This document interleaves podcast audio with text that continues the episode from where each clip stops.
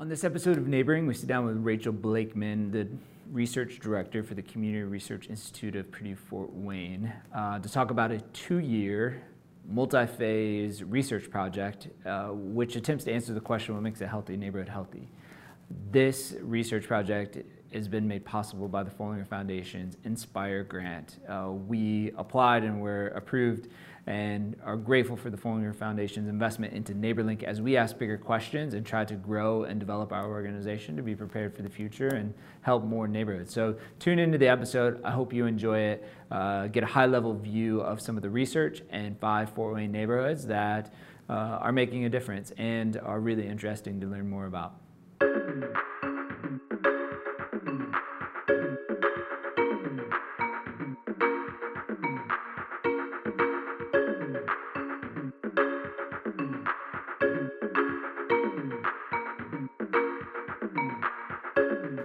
Welcome back to this uh, next episode of Neighboring, the podcast, where we sit around and ask uh, really interesting and smarter people than us what it means to be a good neighbor and or what makes a healthy neighborhood healthy. And today we are focused in on that second question: what makes a healthy neighborhood healthy?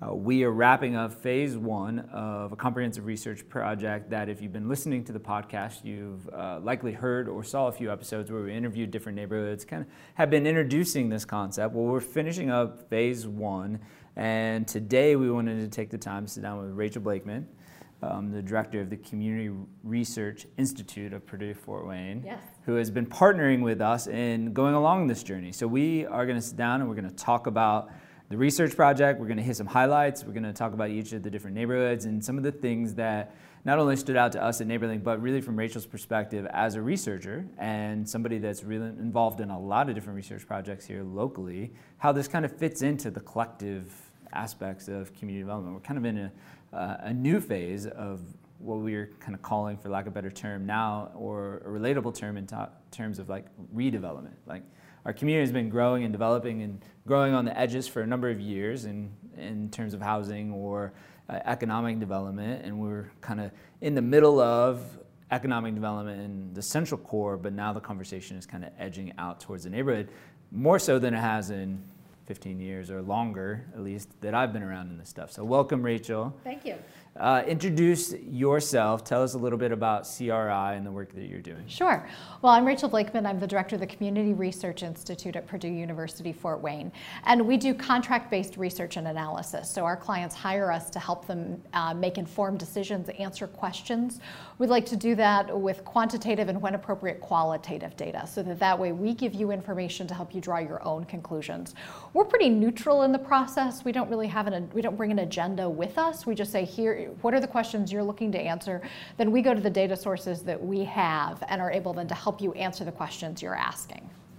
So we've contracted you to do this project.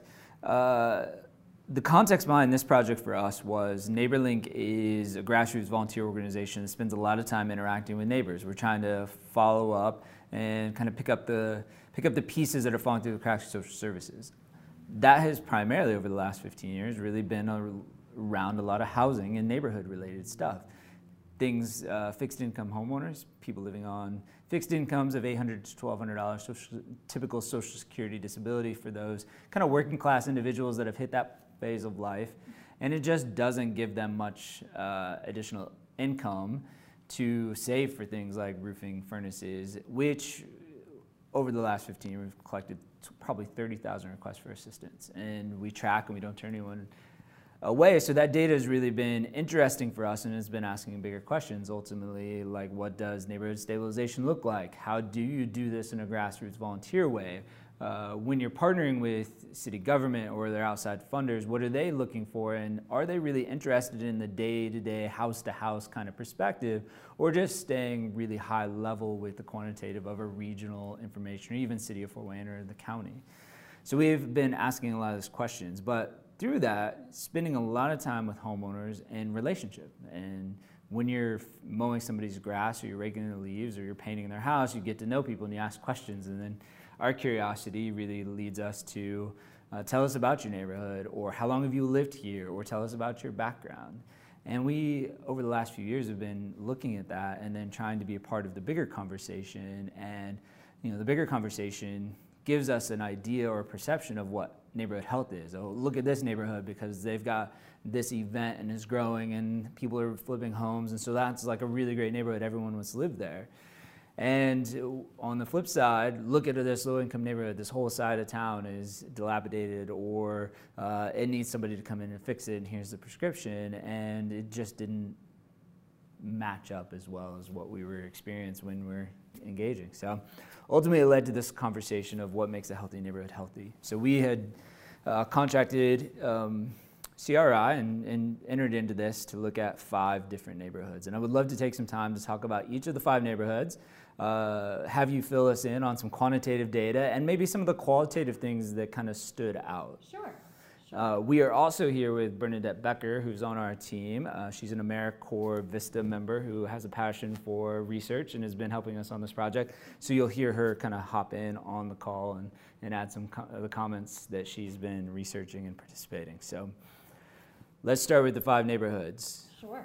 We chose these five neighborhoods kind of specifically based on neighborhoods that get touted as being really healthy and have sh- signs and shown economic development and growth West Central is being one of those.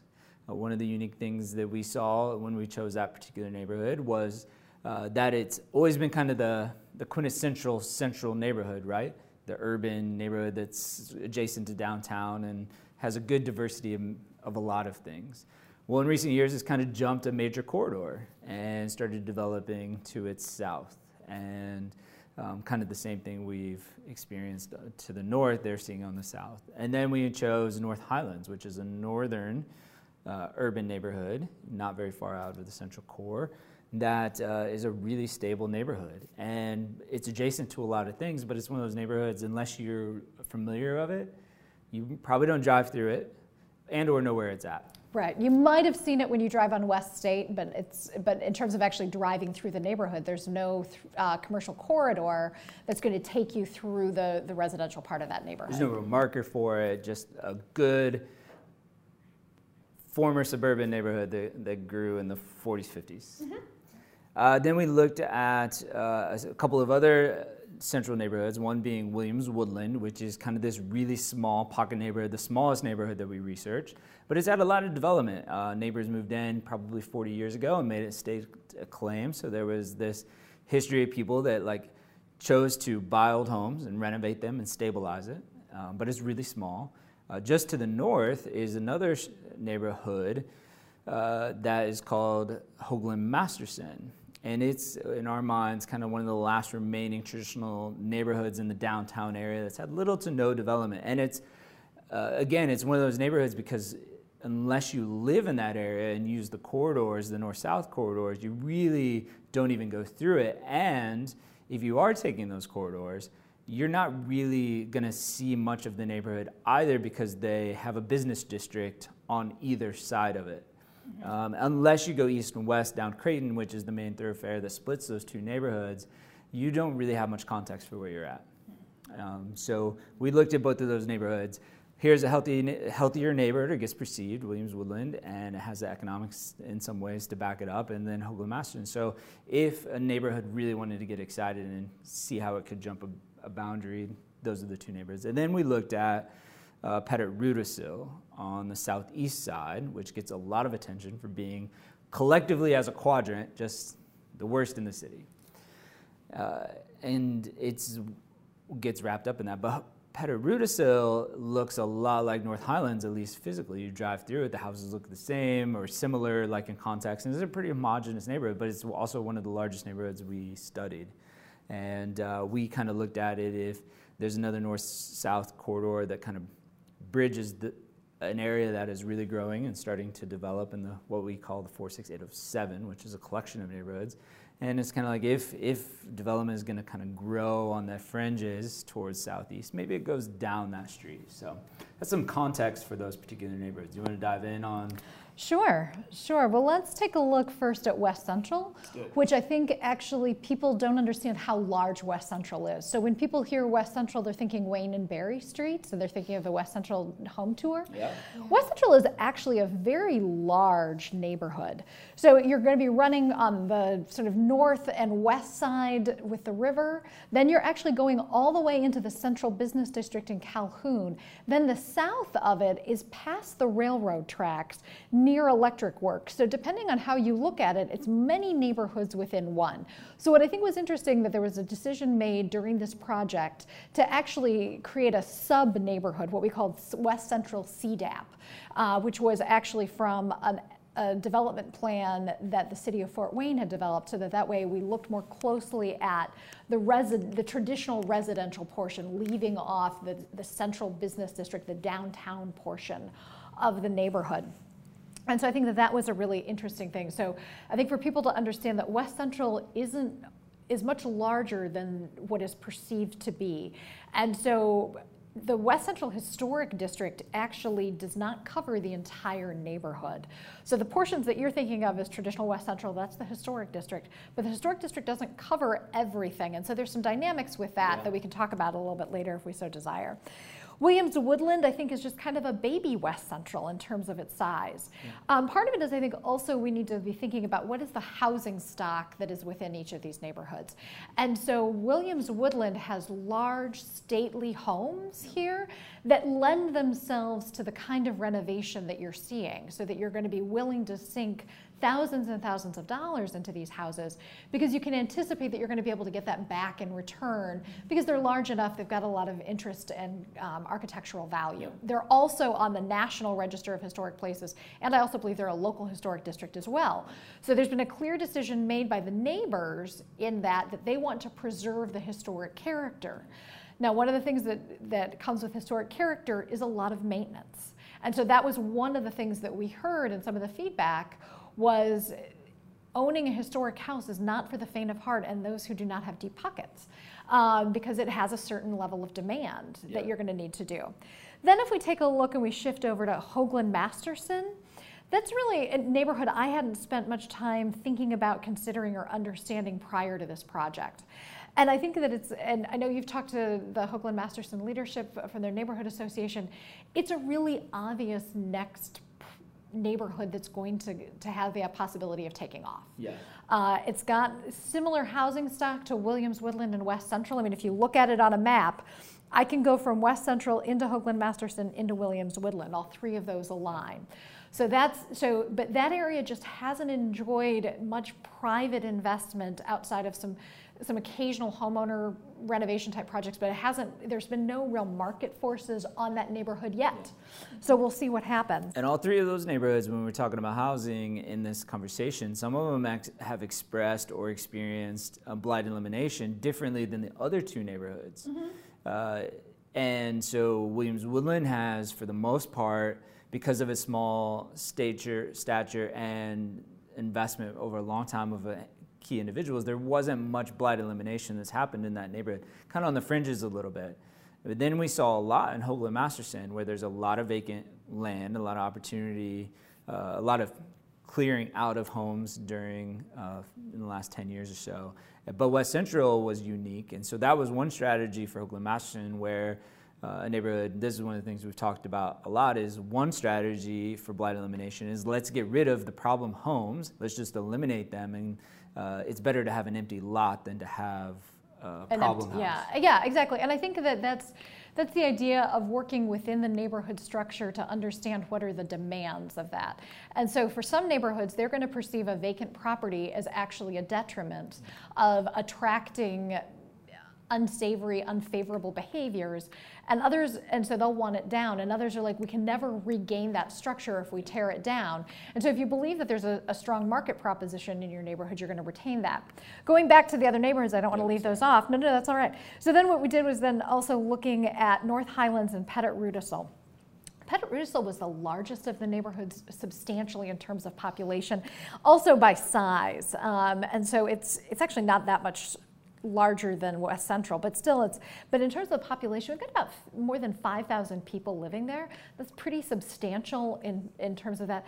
But the dynamic was that it had probably the least active of the neighborhood associations.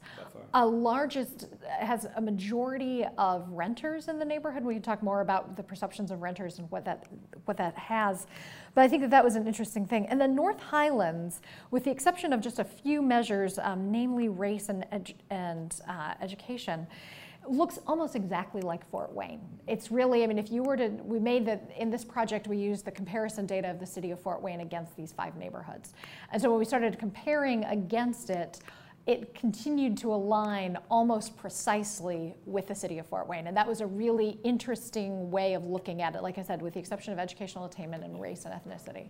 So all of this is in part of a summary document that we've created, and we'll link in this particular show notes, and it's up on our website. And we have some basic data in this report. So if you're listening, you want to dive into it a little bit further, we'll have a summary report you can kind of dive into.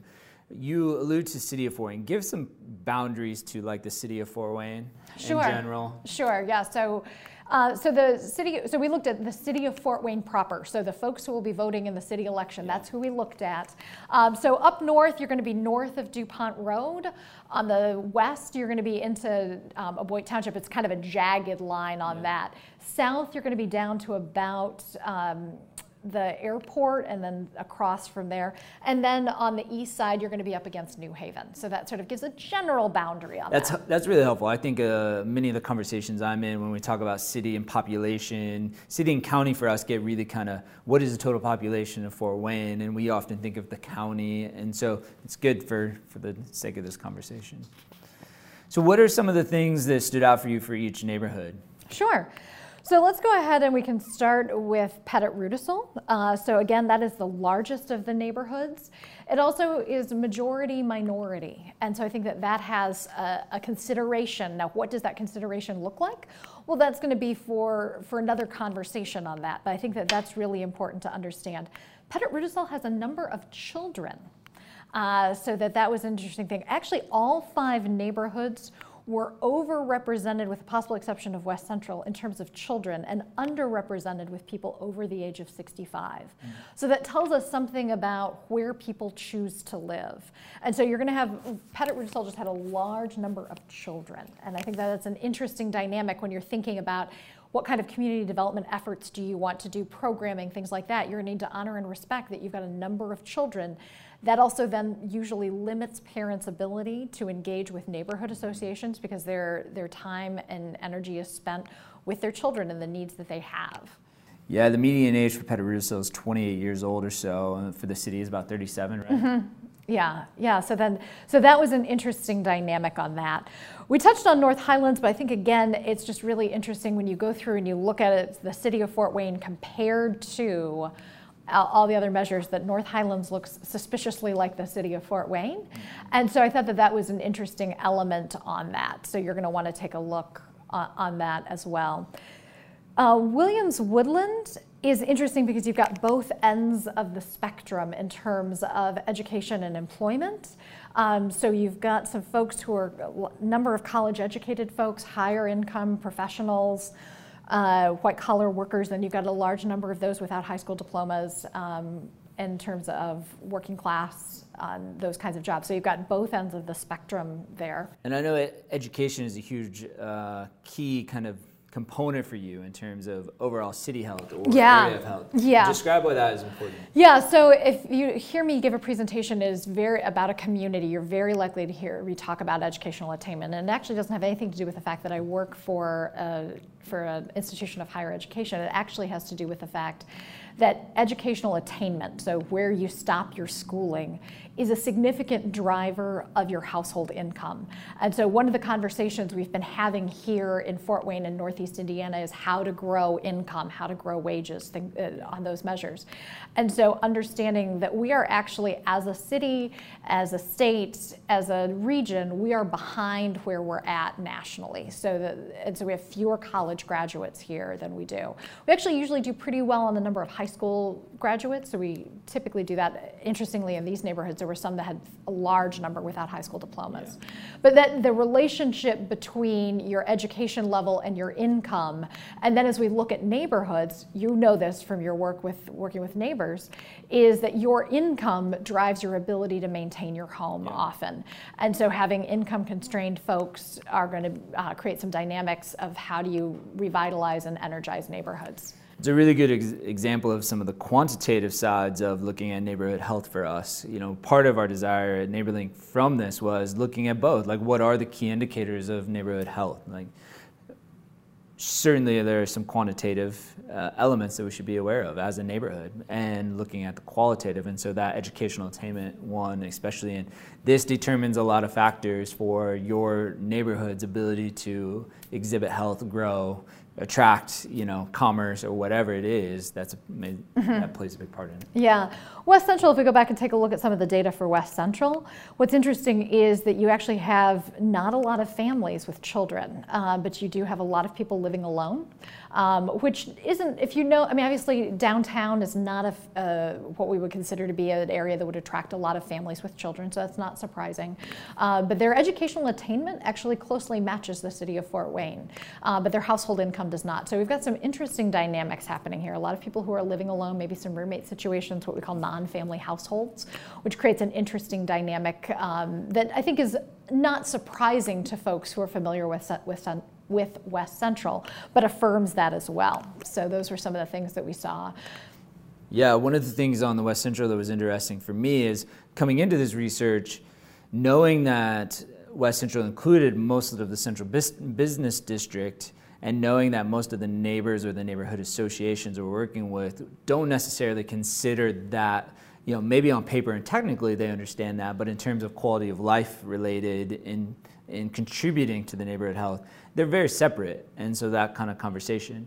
Uh, and nor do we see a lot of like if you're living in an apartment complex choosing more of an urban apartment complex life in downtown you're not necessarily thinking much of the neighborhood aspect other than its proximity to you but one of the the key things in terms of the quantitative data is we anticipated with the neighborhood association, or at least the neighborhood association, and thought that maybe the numbers were, would be drastically different. That that the residential aspects or the income aspects that wrapped up the whole thing, when split between those two, would impact the data, and it didn't. Yeah, West Central and West Central CDAP look more alike than they look different. Yeah. Um, and I can't give any explanation other than that's what the data show. Uh, and so it just tells me that it's it's West Central is more alike than it is different when you compare the central business district. Now, also, when we looked at the numbers, we didn't say West Central CDAP and then all of the rest of West Central. Sure. Most people live within West Central CDAP, and the map is online. You can take a look and see yeah. where the boundaries are. So, it does, but they look much more alike than they look different. Yeah. Many neighbors where uh, that was uh, kind of one of those light bulb moments for many of the neighbors as we were reflecting and talking to them with mm-hmm. the data. Yeah, yeah, so that's, and then Hoagland Masterson is again like a neighborhood that is really sort of a, is one that doesn't get much attention uh, and I think then has a large Hispanic population, which creates a unique, unique dynamic. We don't have information about languages spoken at home, so I don't want to make an assumption that those who are of Hispanic heritage are speaking a language other than English at home. But the anecdotes from the neighborhood association indicate that there may be a large Spanish speaking population. How does that affect a neighborhood association trying to work to create collaborative uh, efforts in their neighborhood? Yeah, what was clear from the interaction was there's a, a desire of the neighborhood leadership to work together, uh, but there it was unclear how to overcome some of the either cultural or language barriers that they believed exist. Mm-hmm. Yeah, so I think that you have that on, on, on those. All right. Bernadette, anything that stood out to you on this? I thought it was fascinating that based on like anecdote, you would think that Pettit Rudisill and West Central are incredibly different, but when it came down to individual income and median income, they were remarkably similar, mm-hmm. which is very striking, especially for me and coming into, I grew up outside of city limits. So when I thought of downtown Fort Wayne, I thought of West Central and how pretty it was in the two streets that you drive down the main thoroughfares. And, but then knowing that people can be as income constrained in West Central as they are in Pettit Rudisill and how different and how incredibly differently they're perceived in the stigma based on certain neighborhoods. That was just shocking to me. Yeah, so some of the, I think what the thing, one of the key elements to take away from all of this work is that these central city neighborhoods, we've looked at these five, but we also did some work with the Downtown Improvement District a couple years ago, is to understand the number of low income households, the number of people who are holding their lives together on less than $25,000 a year, less than $15,000 a year is remarkable and cannot be overlooked. And I think that that's something that's really important to understand from whether you're a social service agency yeah. serving them from in terms of direct service, if you're looking to do a community development project, I mean, what are the dynamics that are happening here? And that cannot be overlooked. Yeah. Yeah. And, and what does it mean to live off of that little and try to maintain possibly and why there's so much like you said the pushback to putting in a historic district. Because I've gone to neighborhood association meetings because that's part of my job is to go and really maintain a relationship.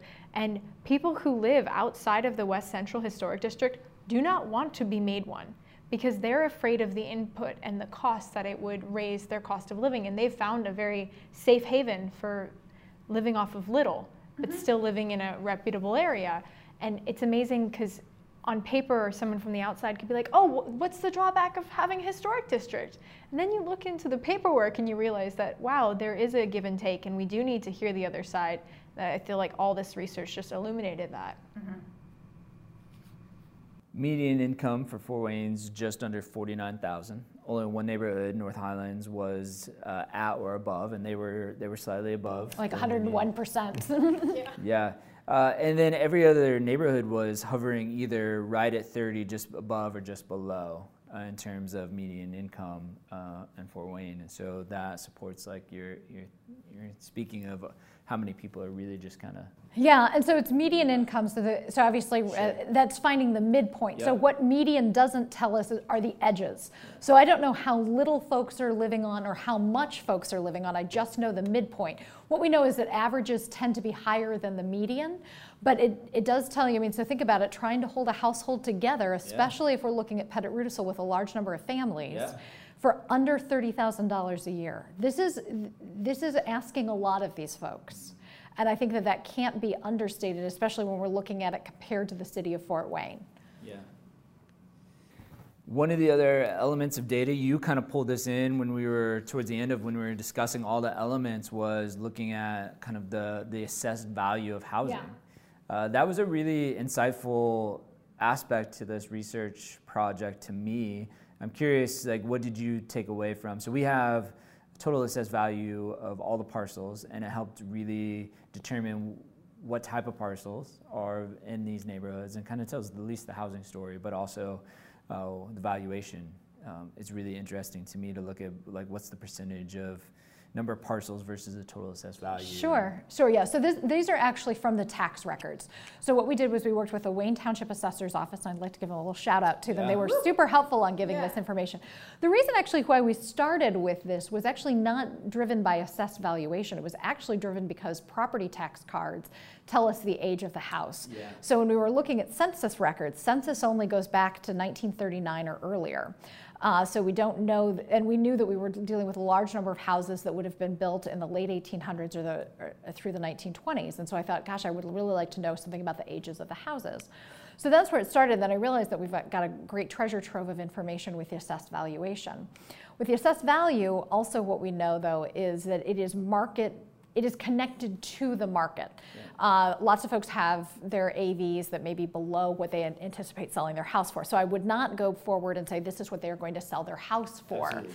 But it does give us some value of understanding what the about what does the tax office think about them. And so I think that that was a really interesting thing.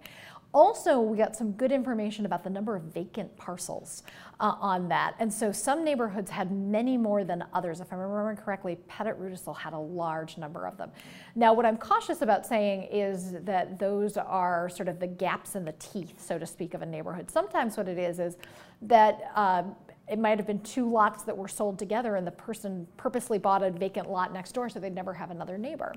But also some of those are going to be because houses have been torn down. And but it also gives us a, some understanding of what are some development opportunities if we get to the point where we're seeing new construction in neighborhoods.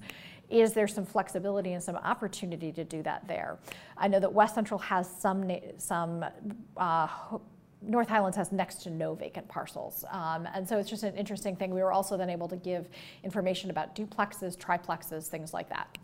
Yeah, always a pretty major topic for conversation. When we uh, went back with some preliminary data and met with all the neighborhood associations to really get to the qualitative. They just want to know about like what's our vacancy rate, what's our home ownership rates, what's our rental rates, and that conversation really went the same for each neighborhood. Yes. Uh, they want to know the percentage. Many of them want to contest the data in terms of thinking that there's a higher level in certain areas than others. Uh, another topic in the qualitative side is it didn't matter what that percentage was the belief that renters are bad, for the most part, kind of is prevalent.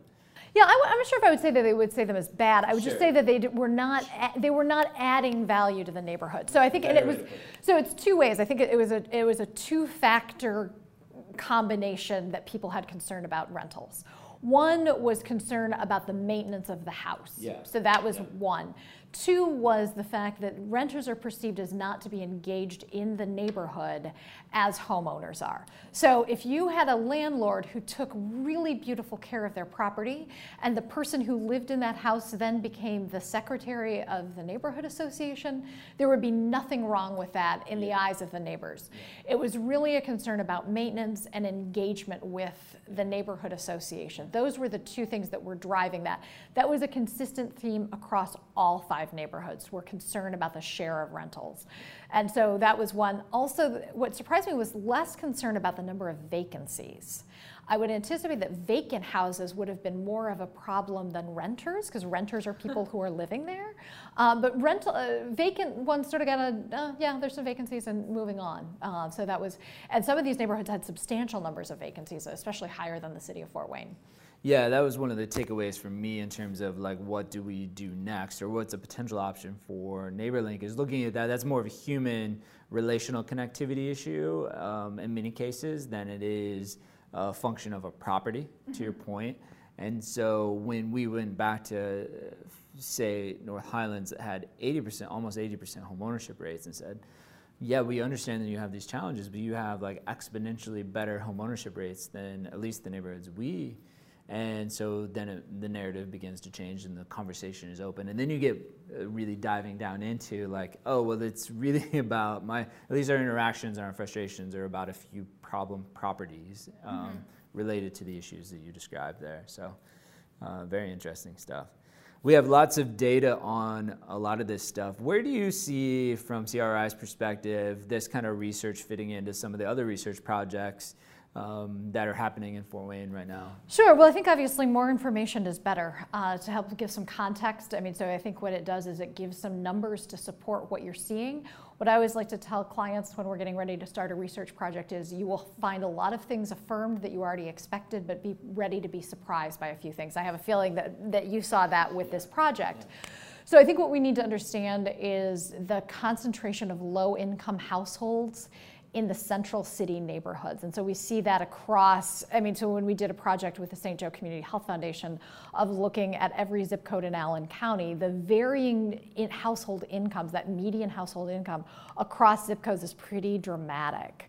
I mean, so that it's really a key for us to understand, especially when we look at the city of Fort Wayne uh, the city of Fort Wayne's boundaries were fluid for a number of years in terms of getting larger. And so that the city of Fort Wayne reflects a variety of neighborhoods, a variety of housing styles, and a variety of educational and income levels. And so that's really a, an interesting and curious dynamic for us as we start to look forward to see what does the whole city look like. So I think that that the understanding of being able to look at some key quantitative data on this, and we were able to then use a proprietary software product that allowed us to draw the actual boundaries of the particular neighborhood so that we weren't having to work within a census tract and make a guess.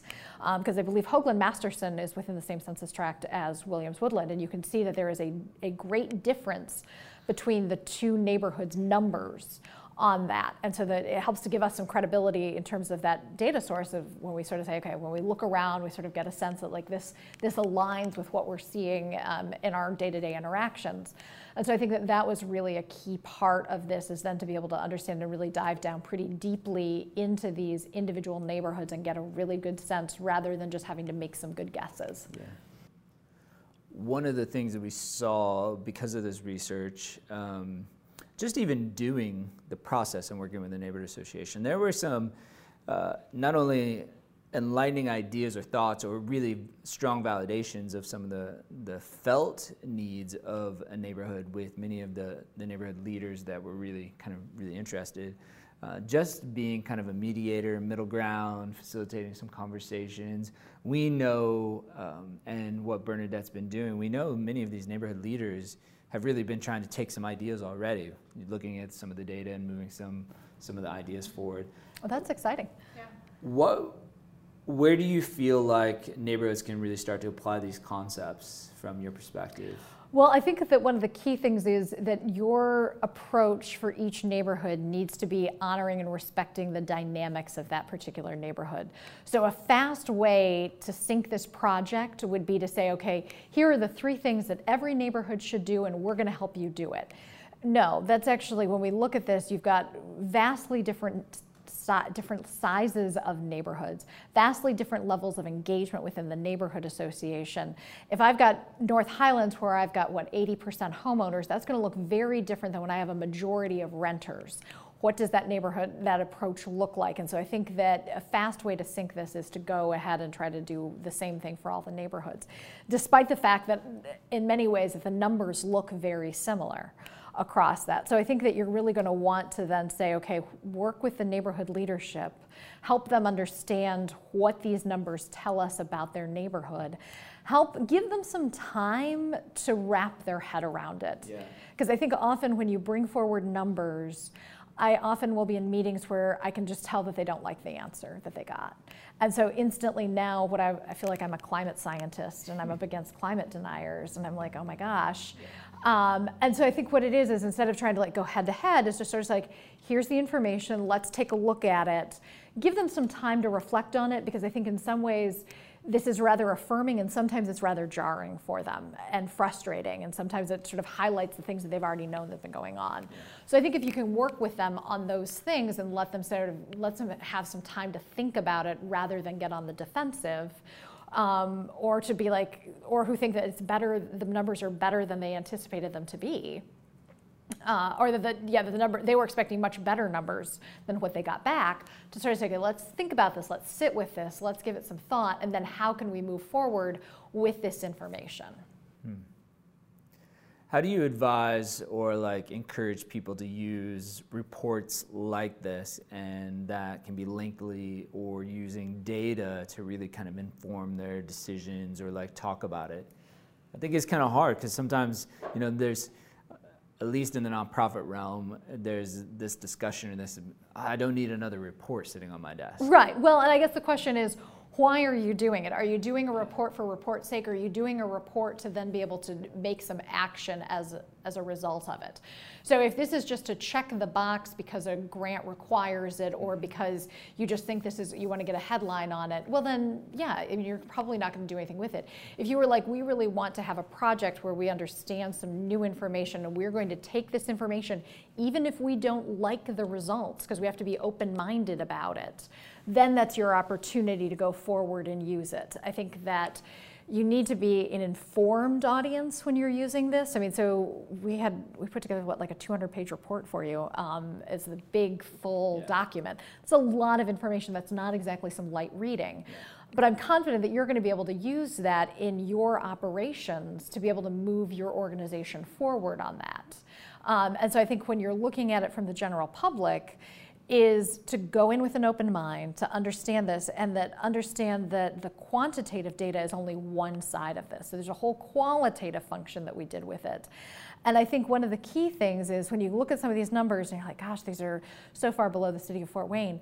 I think what you can't underestimate is the fact that the people who are engaged with their neighborhoods love where they live. Yeah. And I think we can't overlook that because I think some people are going to look at this and go, why does anybody live in that neighborhood? And they're like, we actually, when we talk to them, people like where they live. There was a lot of neighborhood pride. Yeah. I, I don't interact with too many people over the course of the year at NeighborLink that aren't, for the most part, pretty content with where they are living. Certainly, they want their circumstances to change, like any of us at any given time.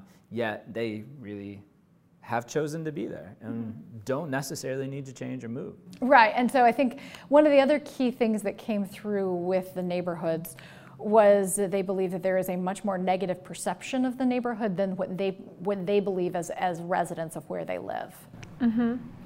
And looking at the numbers and how similar they are, they I argue are warranted to believe that. Yeah. Now I will say that we did not look at any crime information. Yes, so that, that that's so a I big don't have- omission. right. Exactly. And that, there was a that was a deliberate decision made for a variety of reasons on that, uh, but that people like where they live, uh, and I think that can't be underestimated on that. Middle neighborhoods is a concept that uh, we mentioned throughout the report, and it's really a new terminology for some of the feelings and the things we are seeing and researching, and maybe some of the motivations. Describe middle neighborhoods, the concept behind middle neighborhoods, as we've uh, really just started trying to get a bigger, get our heads around the concept. But uh, to your point, and many of our other conversations, is a really great um, title and description and a working definition for many of Fort Wayne's urban neighborhoods. Yeah, so middle neighborhoods is a concept that has taken hold in other large Midwestern industrial cities. Uh, cities usually have 50,000 more, 50,000 people or more.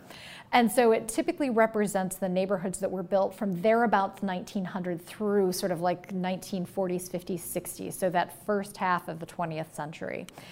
And so, what is interesting about them is that they have been identified as middle neighborhoods. And so, that I think one of the key measures that you can, if you want to actually create a true middle neighborhood, you can do this really elaborate um, market analysis that you could hire lots of fancy consultants to do. Or you can really just sort of say, the what I think the key measure is for a middle neighborhood is there a viable housing market? Is that do people want to buy in this neighborhood? So I'm thinking of neighborhoods in Fort Wayne that it would be very hard, even in this hot housing market, it would be hard to sell a house. Or you'd take a huge hit on what your perceived value would be. And then there's going to be other neighborhoods where you're going to be like, on, if I'm selling a house on Wayne or Berry Street, I anticipate to get top dollar for that. So the idea with middle neighborhoods is that it could go either way. Uh, and so they tend to, so actually, without us knowing it, when we picked these five neighborhoods, we ended up picking five middle neighborhoods. We didn't Yeah. even know what this concept was. Uh, so they're typically, like I said, located in Midwestern cities, Northeastern cities. Milwaukee has made good use of it, Detroit, Baltimore, some other cities. And so it's an opportunity for us to use that. We think that, that some of the research has shown that middle neighborhoods offer what we call a strong value proposition. We heard this from the neighbors. You get a lot of house for your money. Uh, so it is very, when we look at the household incomes, this is a very attractive housing product for a lot of the folks who are earning somewhere between, let's say, like thirty to fifty thousand dollars a year. This is a really quality place for them. The challenge is that these houses often don't have all of the features that homeowners want. So you don't always have a second bathroom, you don't always have a dishwasher, you don't always have an attached garage. Those are features that are very attractive. And so when we're looking at, let's say, a married couple with household incomes 70, 80, $100,000 a year, these can be very hard homes for them to want to buy because they're giving up a lot of the things that they would otherwise like in their house. And so it's that dynamic. How do you how do you keep the housing stock refreshed and interested to that? Now, when I look, I live over um, by Lakeside Park, so which was not studied in this project. But we, what we see is that significant people are there's significant numbers of folks who are coming in, flipping houses, spending big money. So there's clearly the opportunity for some market potential in these neighborhoods. You just have to play your cards right. Mm-hmm. Do you think uh, the momentum from downtown development uh, is or could be bringing more attention to these urban neighborhoods and, where we kind of researched to this point? Yeah, no, I mean, so obviously West Central has enjoyed a renaissance in the Parkview Field era. Uh, so that, that if you take a look at this, I mean, if you talk to the folks over in historic preservation, they will tell you that they've seen in the past five years a lot of building permits pulled for garages. And garages are a sign that what used to be a multiplex, two, three, people, two, three units, are now being converted back into traditional houses for the fact that people are building garages. You don't build a garage for a renter, you build a garage for an owner. And so that that way they're seeing some of that renaissance there. So clearly that is happening immediately to the west of downtown. Other neighborhoods are waiting for their moment. So Hoagland Masterson hasn't enjoyed that same level of investment and private um, market interest in that. Now, it doesn't mean that it's not going to happen, it just hasn't occurred to this point. North Highlands, I, we didn't do a housing analysis, so I can't tell you what housing prices have done historically over this. But by all accounts, North Highlands has stated to be a relatively stable neighborhood. That was there was no comment made about a, a new resurgence, but I would have to think that having a central business district, your central core of your city, becoming a thriving place to either work, live, or play is going to have a positive influence on what we call the collar neighborhoods. That's been promised to us by lots of consultants over the years. And I think we're starting to see that to varying degrees. And West Central is probably the case study in that right now, but you can see that in, in Williams Woodland. You're going to see that, I think, in some other neighborhoods. An anecdote I actually was just in North Highlands, and one of the residents who I was going and delivering a home improvement incentive grant, she said, She's like, I chose here because it's so close to downtown. There's so much to do in downtown. She actually had moved in from the West Coast. Okay. And she wanted more house for her money. It was the value proposition. And it was this little gem. She didn't even know about North Highlands, but for the fact that a friend moved in. And then she went into the neighborhood, realized it's close to all the amenities they wanted, and it's so perfectly insular and connected as a little neighborhood that she loved it. So you are, I guess, I am seeing some of the value proposition, maybe not in all the neighborhoods equally, but it is an interesting thing to see kind of trickle out and how it will impact over time. Yeah, I also think that the distance to downtown is incredibly relative.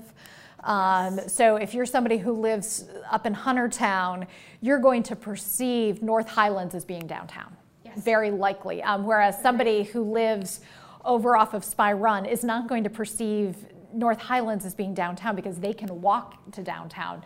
North Highlands is too far to be a walkable location, but easily to bike. And so it's it, downtown keeps getting bigger in terms of perception. Yeah, it does. Yeah, especially as people from the outskirts perceive themselves as being in Fort Wayne. Mm-hmm. Like my family honestly didn't realize we were outside of the city, but for the fact on the ballot we couldn't vote for mayor. Because you felt like you were in the city. You go downtown for everything, especially in the last 10 years, mm-hmm. which is big testament to the renovation and the redevelopment. Bernadette, you put a lot of energy into kind of um, looking at it from our perspective in terms of what did we learn? What are the five kind of key indicators of health based on the research and looking at um, both quantitative, but then really having taken the qualitative conversations that we had and kind of summarizing. Do you want to just give a high level uh, view of some of these indicators for the for the sake of yeah, the conversation? Definitely. So I really enjoyed going through this, and I got to take the benefit of all of Rachel's research and all of her wonderful report. But um, very simply, it's the things that you would expect. It really worked out to being like like we said, people who enjoy their neighborhoods. That's a huge indicator of health. Do you have pride? Are you happy to be there? Do you feel like it is a good place to live? That will determine how you perceive your neighborhood and how much you're willing to invest in it. You don't invest in a neighborhood you don't love. And that's one of the, the hallmarks of why NeighborLink would get called in, is because people either can't or won't invest and what that does to the greater neighborhood.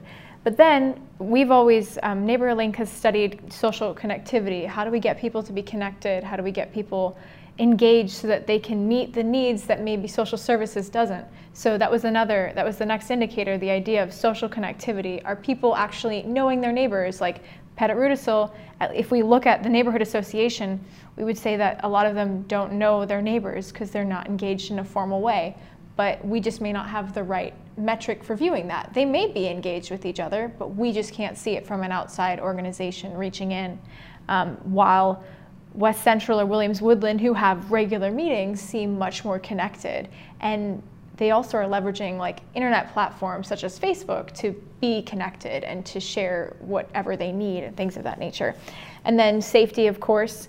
Um, we didn't cover crime statistics, but the perception of safety. A lot of neighbors said they felt safe because they knew their immediate neighbors. And that goes into the social connectivity, but it also goes into a, a street with eyes on it is safer if you are engaging in your neighborhood, you're more likely to feel comfortable living in it and not being unsafe.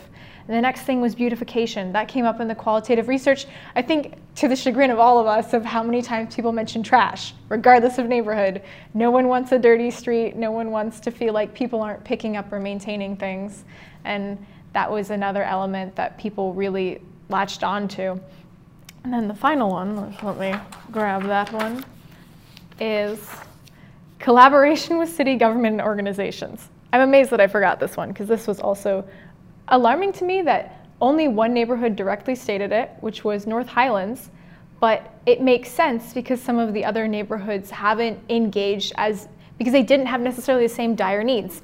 Like North Highlands had serious issues with their sump pumps, serious issues with their street infrastructure, so they petitioned the city. They had a incredible powerhouse of a neighborhood association leader, and she made sure that they knew who to call. They called repeatedly, they got the work done, and that definitely has to be part of neighborhood health because otherwise, you're just one of what 200 and some neighborhoods in Fort Wayne. If you don't make your needs known, if you don't communicate, they're not going to realize what you need.